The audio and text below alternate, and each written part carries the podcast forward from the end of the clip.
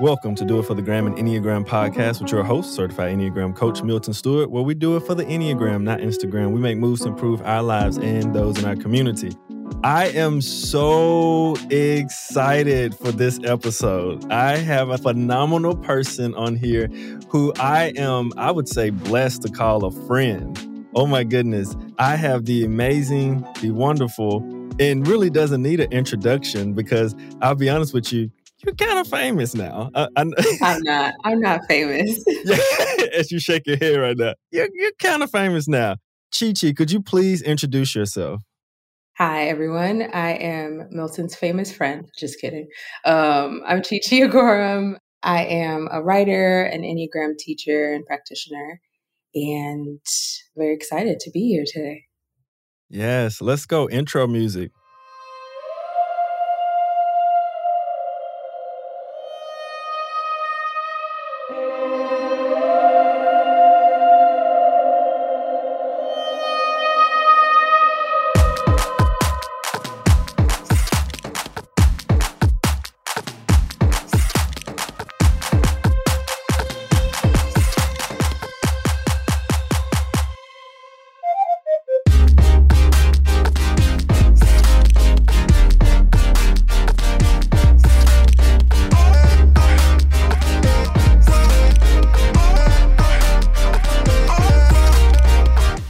Love the Enneagram? Are you serious about growing and being liberated?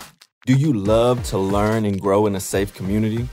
Well, my Kaizen Community Enneagram program is perfect for you. I teach 12 weekly classes on Thursday night. I am only taking around 15 people. I would rattle off more details and all the benefits, but I'm pretty sure you would rather read them and get back to this episode. So simply go to kaizen-enneagram-community mn.co or check out the show notes or find the IG page bio with the link tree or go to kaizencareers.com to find out more information. Learn and grow in safe community with others who love the Enneagram. Sign up while spots are still available. Hope to see you there. All right, so it's so many things I think about when I think about where we are compared to when I first met you. What, four years ago? Is it four? Oh, yeah. Yeah, four years ago. First of all, you helped me to know what pho is, and it's been un unforgettable. Yes, it has been unforgettable. I'm so sorry to all the listeners. and it's so many other ones that we can use, and I have not forgot about it. Mm-hmm, mm-hmm. So I've been eating a lot of pho since then, most definitely, and it's really expanded my palate, no doubt about it. So I still thank you for that. So one thing I think that was really amazing is when we were there, I don't know if it was that exact moment, you mentioned that you wanted to create either an Enneagram book or something that helped people to understand the type structures. I don't know if you remember this, the type structures from a Black perspective and to share. Really? Yes, you did. Like I'm saying, like I know we haven't even talked about this. Wow. But you said this like four years ago. And to see it manifest and also, what you wanted to do, you wanted to include black people in it. Like that was the thing you were talking about. And for it to manifest years later like this has been incredible. Like I don't know if you understand. Like that's so crazy. Yes, I did not. I I didn't remember that I said that. I didn't remember. Wow, really speaking things into existence here. Seriously, because I remember saying to myself, I was like, "Ah, that's gonna be pretty tough." Like that was my thought at the time. It's true. Yeah. Right. And it was before 2020 as well. So I was like, it's really tough, you know, because people really not on valuing people. so, yes. Oh my goodness. Thank you for reminding me of that because I did not truly had no idea I was even thinking about that back then, four years ago. So that's crazy that it's happened and it's happened exactly, you know. It has. So, can you share a little bit of how you use the Enneagram and if you want to, a little bit about like your book? And how it's come to be and how is it doing now for you and what it has afforded you to have the opportunity to do or whatever. Yeah. So, how I use the Enneagram, I am an Enneagram teacher. I am also going back into doing one on one work with people. I took a break from it for a little bit, but I'm starting to do that again. And then I also am adjunct faculty with the Narrative Enneagram. So, right now I'm supporting the people who are going through their training process. So when you get to the end, you do like an internship and you do typing interviews with people, you do panels, that sort of thing. So I have people who I'm coaching through that process. So that's primarily how I'm using it right now. And then I wrote a book, The Enneagram for Black Liberation, which apparently yes, I talked about four years ago. and it is about thinking about Enneagram types as armor and armor that we put on to protect ourselves in a world that is often unsafe. And also how that armor is necessary for a lot of us. Specifically, my book centers uh, Black folks. So it is necessary for us in the way that when I was going through my training process with the Enneagram, there was a lot of conversation around how our types were things that we needed when we were younger, but we don't really need as much, and that health and growth, looking less like your type, or becoming less like your type. And first of all, I mean, I feel like now it's it's talked about enough, but I also still feel like it's necessary to say I don't believe that we are our types. We are people who utilize these different types. Your audience probably doesn't need that reminder, but I'm gonna still say it anyways. yeah, reminders are always helpful. So, you know, it's like in my process and in my personal journey, what felt freeing to me at first was realizing that I am separate from my type, that I am Chi Chi who utilizes this type structure because I have this story that I have to show up in the world in this way in order to be deserving of love, affection, care, approval, all of that. But the, the idea that that wasn't the entirety of me felt really freeing. It felt like I had more freedom to explore what else was true about me outside of just this one story. And so then within that exploration, I started to think about my type as armor because I realized for myself that I noticed my type fourness more obviously when my core fears or core insecurities were activated. And so it was like, this is the thing I do to protect myself. This is my armor. This is my protection against feeling unworthy, unlovable, uh, the potential of being abandoned. And so that's really where it came from. But then thinking through the lens of power and privilege and how some people have an easier time or greater access to putting down their armor without facing harm, while for some of us, we are risking even more harm by setting down our armor. And so, wanting to talk about what that looks like to prioritize healing and growth work for people for whom that's the case, or people who um, need their armor on a regular basis, but still also deserve access to the freedom and space to just be without the armor. Listen, I first read I was in Baton Rouge at the top of this library downtown because that's they have like, like this little thing you can go outside. And it was chilly, but your book was keeping my soul warm when I was reading. Yes. I'm telling you. It was touching like all the deep parts. I was like, oh my goodness, this is just like speaking to my soul, my experience. Like it was so beautifully written. Thank you. Yes, yes, yes. Because I was just like, oh my goodness, this is true. And this relates to something that I was like two weeks ago, I went to a retreat. And um, at the retreat, you know, they talked about, for me specifically, that I needed to like work on my relationship with my anger, but not in like hold it back, watch out for it. They was like, no, you need to express a little bit more. You need to. I was like, oh, hmm, that's interesting. Didn't expect that. But when I thought about it, I do understand why. And I mentioned to them, I said, I hear you. I'm also a black man in America. So just like what you're saying, it's like, yes, I do, no doubt. But I also have to be very careful because in certain instances in our society, I don't have the privilege to just just like put down my armor all of a sudden and be like, oh, I'm gonna say what I really feel right here, right? Because it could put my life in danger. So I'm so glad you mentioned the societal piece to it because it matters deeply in this world we live in. It really does. It really does. And there's so many elements to that where there are just so many layers to the way that people show up, even in these nine archetypes that we always talk about, that are so deeply affected by the culture that we live in, society, all of those things. And yeah, it's like, what does for me as a four, one of the things I've noticed since writing my book is, and this was actually one of my intentions, so I'm really glad that it's happening. I feel like a lot of the written like literature about fours in most Enneagram books I've read is trash. Snapping in the background. Like it's just Snapping in the background. I'm like, y'all have never met a four I just don't. I don't know. Like there's just so much that because it made it very hard for me to find my own type when I was first new to the Enneagram because I was like, this doesn't make sense to me. This is not because I'd read the four stuff and I'm like, that doesn't feel true. So one of my goals in writing, especially the four chapter, was hopefully to help other people who identify with that type feel seen in a way that we haven't in other books and other forms of literature. And most of the people who have reached out to me since the book are fours. so I think it's working. Uh, but I just think about, to your point, I think about the difference in how our type structures show up based on these different identities that we carry. I know for sure that my primary type that I use is a four. Most people who meet me don't think that's true. Wow. Like I have a friend the other day who was like, I'm, I'm still not sure you're a four. Like, I feel like I experience you as like, I don't know, maybe a five or a six, but not a four. and I think that there's so many reasons, right? But it's all the layers. And that's what I think about in terms of armor. It's like I have multiple layers of armor.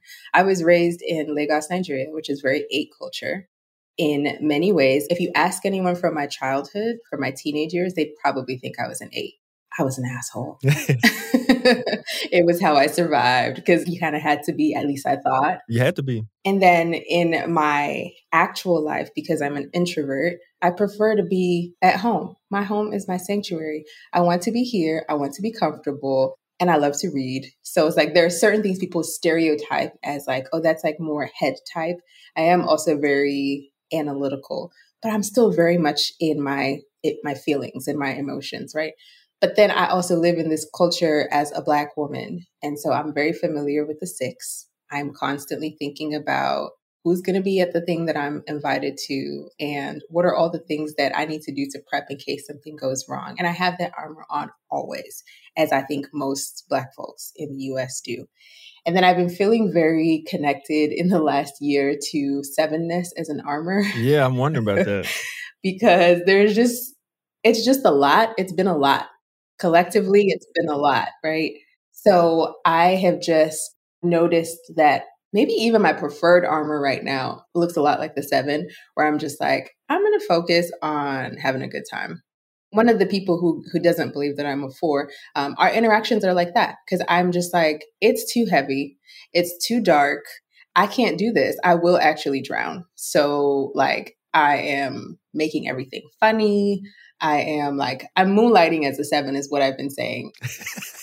and and I really enjoy that part of myself, but I also know that it's like there's so much going on collectively and personally that I'm like I don't I don't have the capacity to be present for all of it. So I just got to go somewhere else that's fun.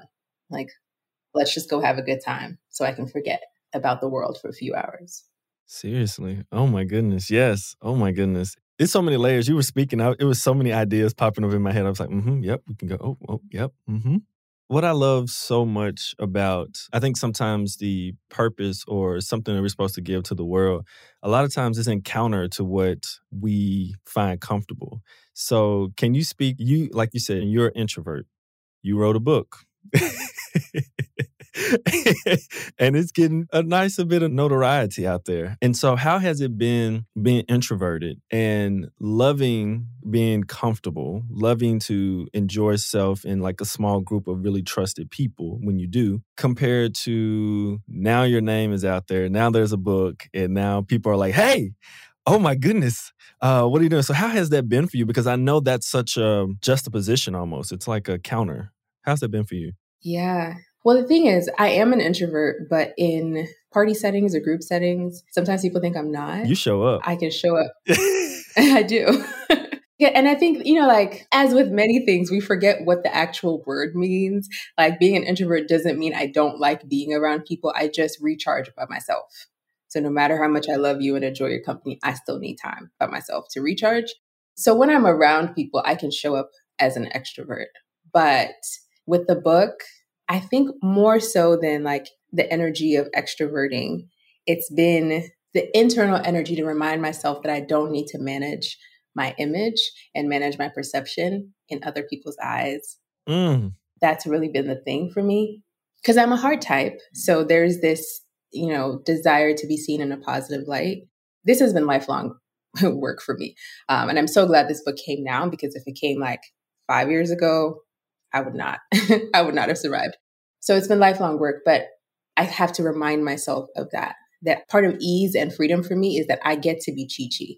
I don't have to be the person you think I should be because I'm the author of this book. I don't have to show up for you in the way that you expect me to because I'm the author of this book. I still get to be myself. And that's much harder to like keep reminding myself of in the world that we live in where there are just so much demands on, you know, show up a certain way on social media, do this, do that, talk about this. And I'm like, but I don't want to. Right. that's not actually what's important to me right now. I'm not here to perform for you. And really, that's my reminder. You know, like I'm saying that to myself because it's very easy for me to be like, no, I do have to perform. That's how I get acceptance. That's how I get approval. So Oh, I felt that so much. The way we all types hang on to our like we affix ourselves so deeply to our perceived version of an image that we portray to other people of who we want them to believe who we are. Yes. It is so much energy. That is so much work. And it's so it's tiring. So tiring too. Yes. exactly. Said the exact same thing. yep. And I think on a smaller scale, I found that to be you know, being black in the Enneagram space, I mean, we stand out like unicorns. There's no doubt. Like you know us when you see us.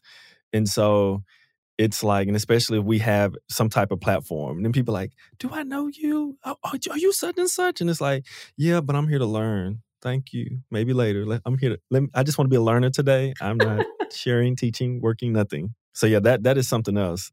So small transition. I have a different question. Something that I always admire about people in the Enneagram space and how I know when a person, a teacher, coach, trainer, consultant is quality is about the inner work they do.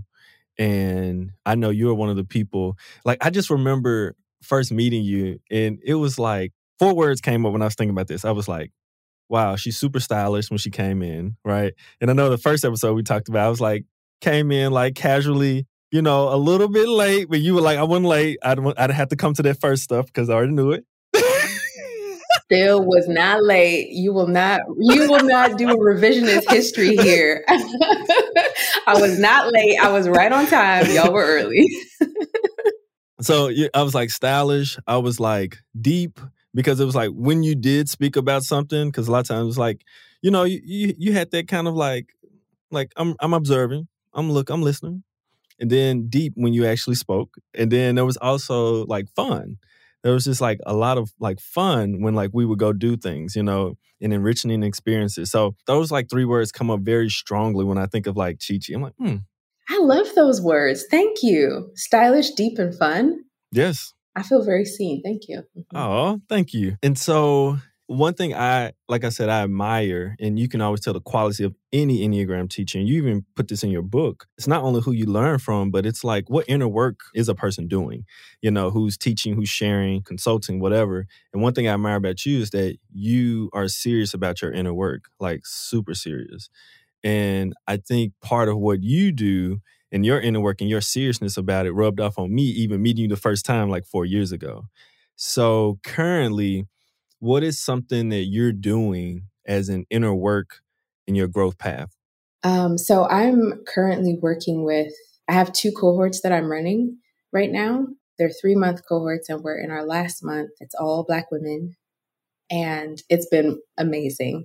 So we're using the Enneagram as kind of like the foundational uh, system that we use to talk about ease and rest and freedom as Black folks. And like talking about how our armor can keep us from the ease that we desire. And um, one thing that has come up for me working with the women in, in my cohorts is just really seeing how we all have these nine stories, right, that we tell about ourselves that we think are true. And so true. And there, you know, it's a one sided story there are parts of it that, that have been true, but there's more. You know, my favorite question in terms of like my personal work to ask myself is what else is true? Because I feel like if I say that my story as a four is not true, it invalidates the many times and experiences and situations where that story has been true. But if I say what else is true, then I'm not invalidating. I'm saying, yes, this could be true and. It's like the and that expands us and gives us access to more possibility. But what I've noticed about myself recently in terms of inner work is how much work is still left to be done around this story that I have to earn love. And the way that I've seen it most recently is that I discount any love that is offered to me that I have not earned. Like if I didn't work for it, if I didn't perform for it, it can't be real. You can't really mean that. You're not really offering me love. Like I got to do something for it. I got to, you know, I have to perform. I have to earn it in some way. And so thinking about how that story informs like the things that I overlook or discount or push away because I have this ingrained, you have to work for it. I have to prove that I'm deserving of it. So if you're offering it to me before I've proven anything, then it's not real. And so that's something I have been working on and and asking that question both of like what else is true but also noticing allowing myself to be present for those moments. Like when I identify this is love that's being offered, this is care and acceptance and approval that's being offered without me having to do anything to earn it like making myself pause and stop and really feel. I write about in the book, it's one of my favorite things to remember that it takes like 11 seconds for positive feedback to stick, right? Like it's like nanoseconds for negative. Anything negative just sticks immediately, but the positive, you gotta like pause. So letting myself pause in those moments and accept, learn to accept and feel and integrate the care and the love that is being offered to me without earning it and making that conscious like you did nothing here to earn this and yet it's still here for you can you allow yourself to accept that without then going okay so then now what do i need to do to maintain it because that's what keeps that's a tiring part of the story is that you have to work to earn it but then because you work to earn it now you have to work to maintain it which means you can never rest you can never actually just feel the ease of being loved as you are because you think you have to keep doing something to maintain the love. Mm. And it's so, I don't know if I could cuss on your podcast, but. Do your thing. It's all good. it's, I won't. It's so tiring. so that's one of the things I've been working on recently. And of course, offering myself grace and compassion because one of the practices I learned from one of my Enneagram teachers is the of course practice. So lots of gentle of course, I believe I have to work for love. Of course, I have many, there are many practical things from my childhood and past that taught me that this was true. So, of course, this is a story. And what else is true? Is it possible that I'm being offered love that I don't have to work for? Yes. Can I practice being present with it and accepting it? How does that change me? Yeah, that's one of the things that I'm working on. It's me again in another one of those funny commercials to remind you that the Kaizen Community Enneagram program is having open sessions. I do two cohorts a year. One starts in January, one starts in August. In this program, you will feel heard, seen, and connected. You will leave the program with way more knowledge, a deeper level of growth, and some lifelong friends. To sign up and learn more, go to kaizen-enneagram-community.mn.co or see the show notes or the Instagram bio link tree. All right, back to the episode.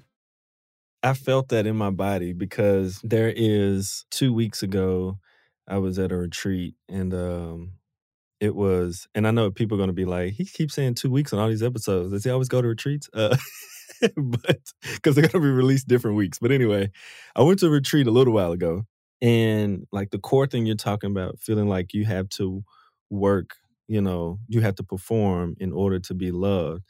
It resonates so deeply with my core, which is I don't actually feel like anyone can truly, in totality, love all of me. I know this is messed up to actually say this on a podcast, but anyway. No, it's not. you mentioned that. And so I was like, let me share this because at first it was people listen to this, they're going, oh my goodness, they're gonna know something a little deep. But at first, I had the this was a layer to it. Before I got down to more of the core, I said I don't allow people close enough to actually love me, and I thought that was the core thing. And I was like, keep going, like another day, you know. And then I was like, oh no, I actually don't believe someone can. So I was like, oh crap, this is dang it, you know. So that's a little something that resonates deeply with what you were saying. And so I was like, hmm, yeah. And like the belief part is like, it's much harder to it's like one thing to be like oh i don't let people close enough because i do the same thing. I don't let people close enough. It's like okay i could choose to let people in but the belief part yeah. how do you change that? I don't know. That is the work. That is the harder work because i was like oh no. And when you can feel the experience in your body like oh because i had a whole lot of other stuff that was on top but i had time to work through a lot of it and like oh oh oh this is crazy. And part of that, like the other piece that I have been working on, like this related to that, is I don't, I'm a self preservation four. Part of the story of my armor is that I have to be able to bear hard things and suffering well. So I am the queen of suffering and silence. Mm-hmm. The queen. and there's so many like there's hard things in general, but my personal life has had a lot of really difficult things the last couple of months. And I just am not good at talking about what is hard. And I've never been, but the Enneagram has given me language to understand why I do that and understand that it's not because because I had told myself so many excuses before of why I did it and it's always all about other people, right? Like nobody knows how to right. show up for people who are suffering anyways, so like what's the point? You're going to disappoint me in the way you show up, so Yes. Oh my goodness. uh, so I, I had all of that, but recently I realized that a part of it for myself is that I don't part of why I don't talk about what's hard um, or I feel like I have to suffer in silence. There's the story that that's how I earn love too. I'm working on book number two right now, and it's a memoir. And yes, yes. oh my goodness, yes! I'm so excited. Go ahead. Um, thank you. And I thought this to myself as I've been working on it. Like, there's so much people know, other than like my very small group of trusted people. People know like 30% of me and my story. But it's all going to be in this book. And so this story comes in, this like armor comes in of like, oh, I will finally, like, this is like the crowning achievement of earning love because now you will finally see how much I endured with a smile on my face. And then you'll really, truly then believe that I'm deserving of love and acceptance and approval. So even in the writing process, I have to pause and be like, Nobody can give that to you. You are already deserving of acceptance and love and approval. You are telling the story because it is a story worth telling, but not because you need other people's affirmation or approval to be okay. But yeah, it's like even in my day to day, asking for help or allowing other people close enough into the suffering, I feel like I have to protect people from my own experience of pain. And so I might give you the Sparks notes I'll give you like the general, and I always do it with the, my therapist has called me out on this so many times because I'll just be like, yeah, this is happening and this is happening. And yeah, that happened. Yeah, that kind of sucked, but it's okay. She's like, ma'am, no. You're not just going to breeze by that. because I'm like, well, I'll just give you a little bit of distance because the way that I believe I have to earn and keep your acceptance and love and you wanting to continue to be in my life is to not overwhelm you with the things that are hard for me so that you still want to be around me working to unlearn these things is fun. it's not fun. Yeah, exactly. Oh, it's fun. And act no, actually, it's worth it, but it's it's difficult because it goes against the automatic subconscious patterning that I don't even have to work to be awake and conscious of and say, okay, what other choice can I make here? How can I allow this person in just a step closer? You know. Right. Yeah, we, we have quite a few similarities in that one because when I do recognize the more deeper sadness that I do carry, which is quite a bit that I've been working, I'm like, oh, there's a lot of sadness there. I do feel the need at times to protect people from it. I'm like, I don't want them to feel down about this. You know, it's a little different because of my type structure, but mine's like, I don't want them to feel down or be depressed if I introduce this or I say this. And and so, like you said, unlearning that, yeah, it is work. Yeah.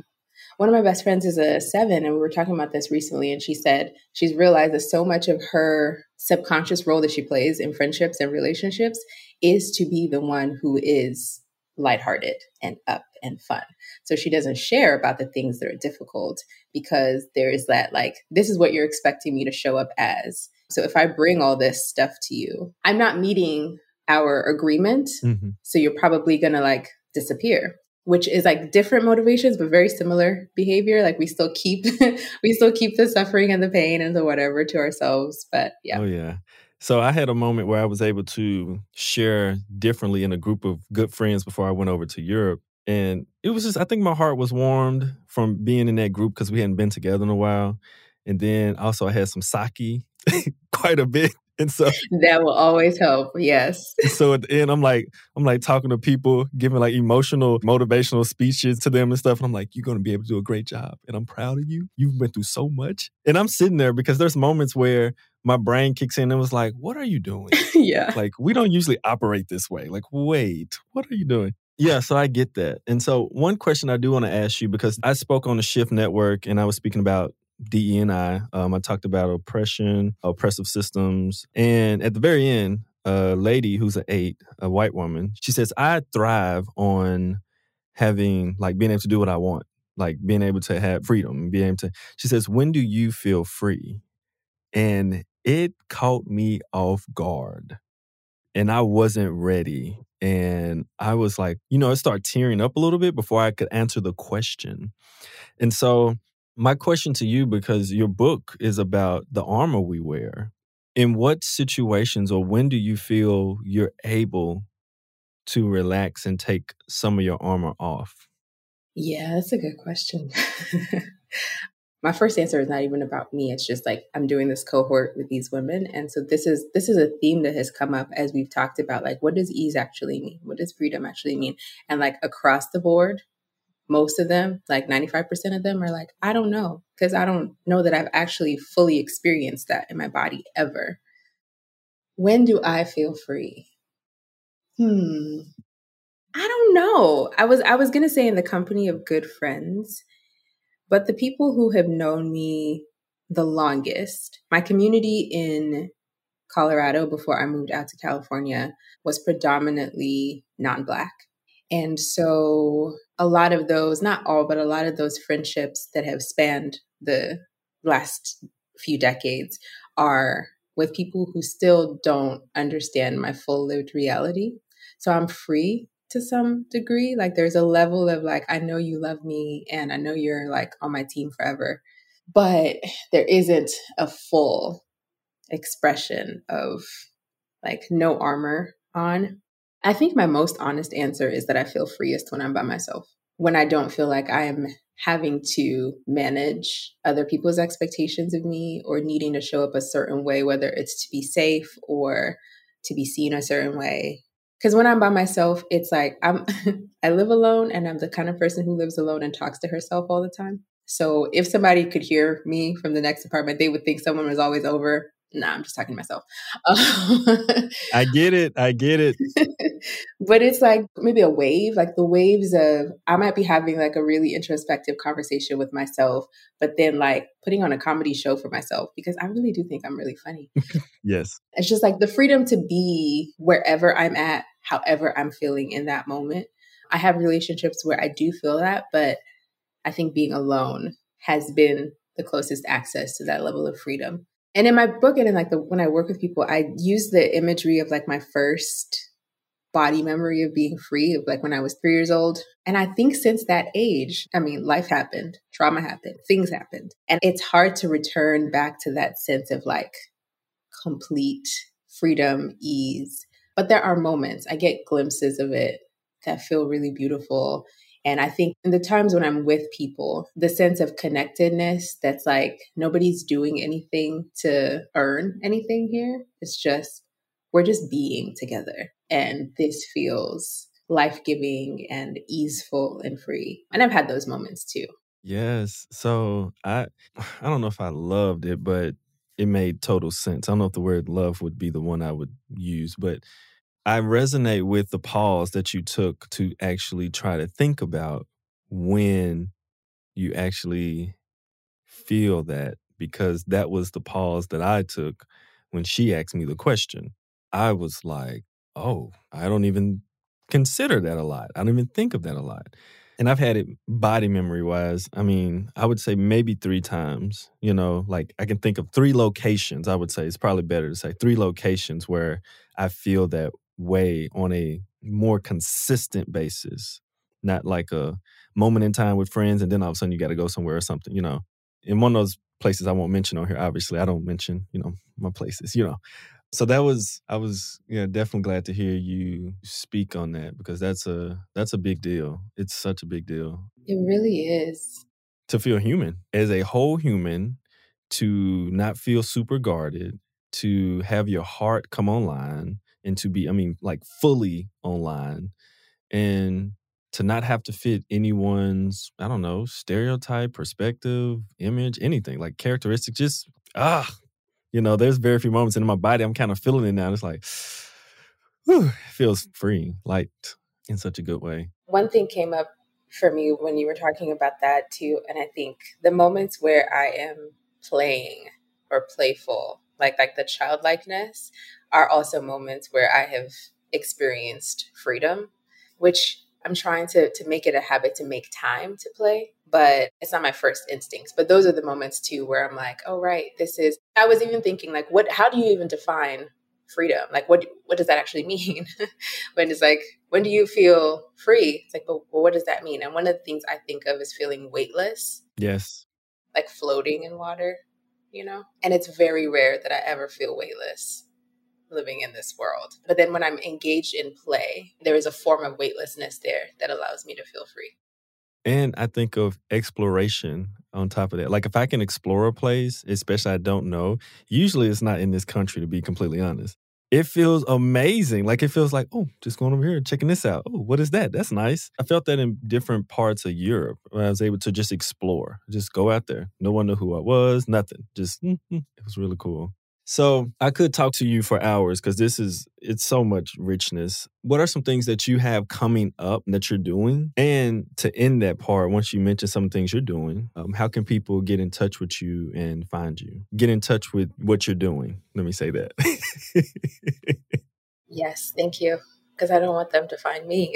That's right. like some of my work, but please leave me alone. just kidding. I, I, am open and friendly. I just, I'm very boundaried.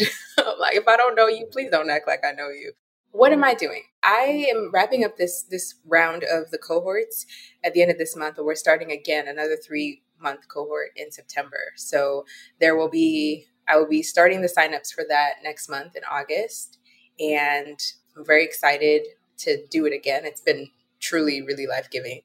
I'm working on a couple workshops with I co-teaching with a couple people. So one with Jessica Denise Dixon. JD. And another with one of the faculty members at the Narrative Enneagram. So when all that's settled, Instagram or my website would be the best place to find out more about that. And on Instagram, I am at the Enneagram for Black Liberation. And my website is chichiagorom.com. You can also join my mailing list to be updated about things that are coming up. But those are the main those are the main things for now that are ongoing. Cohorts in the fall, workshops, and some one-on-one availability if you want to do work with me. Awesome. Thank you so much for that. Make sure you go out and buy the book if you have not. Oh yeah, buy the book. I'm so good at this. So good. Can you tell? I'm like, oh right, I should tell people to buy the book. You can buy the book. All the links are also on my website. Yes, I'll make sure they're in the show notes as well on this episode so people can go learn more. If you sign up to maybe be a part of one of your cohorts, buy the book. I mean, seriously, Chi Chi, the way that you write is, I'm serious, like it is. Oh, I wish I wrote that way. Let me say that. I do not write that way at all, but I wish I did. Thank you. Please go and buy the book if there are men out there who are involved in Enneagram personal development work, join the cohorts too. Why is it always the women? Y'all show up. right. We do need to show up. We do as a whole. Like it's the Enneagram space is missing quite a few of us. Bring them in, Milton. Bring them in. I will. Working on it slowly but surely. Uh, the only other announcement that I have is for uh, listeners. July 20 through the 23rd, 2023 will be the International Global Enneagram Conference in San Francisco. So please mark the date on your calendar. really amazing people will be there with the Enneagram. I'm going to be doing some crazy, amazing things. I would love to see you all. I don't know. Maybe Chi Chi will be there. I don't know. I haven't asked her. It's her personal business. It's a personal business.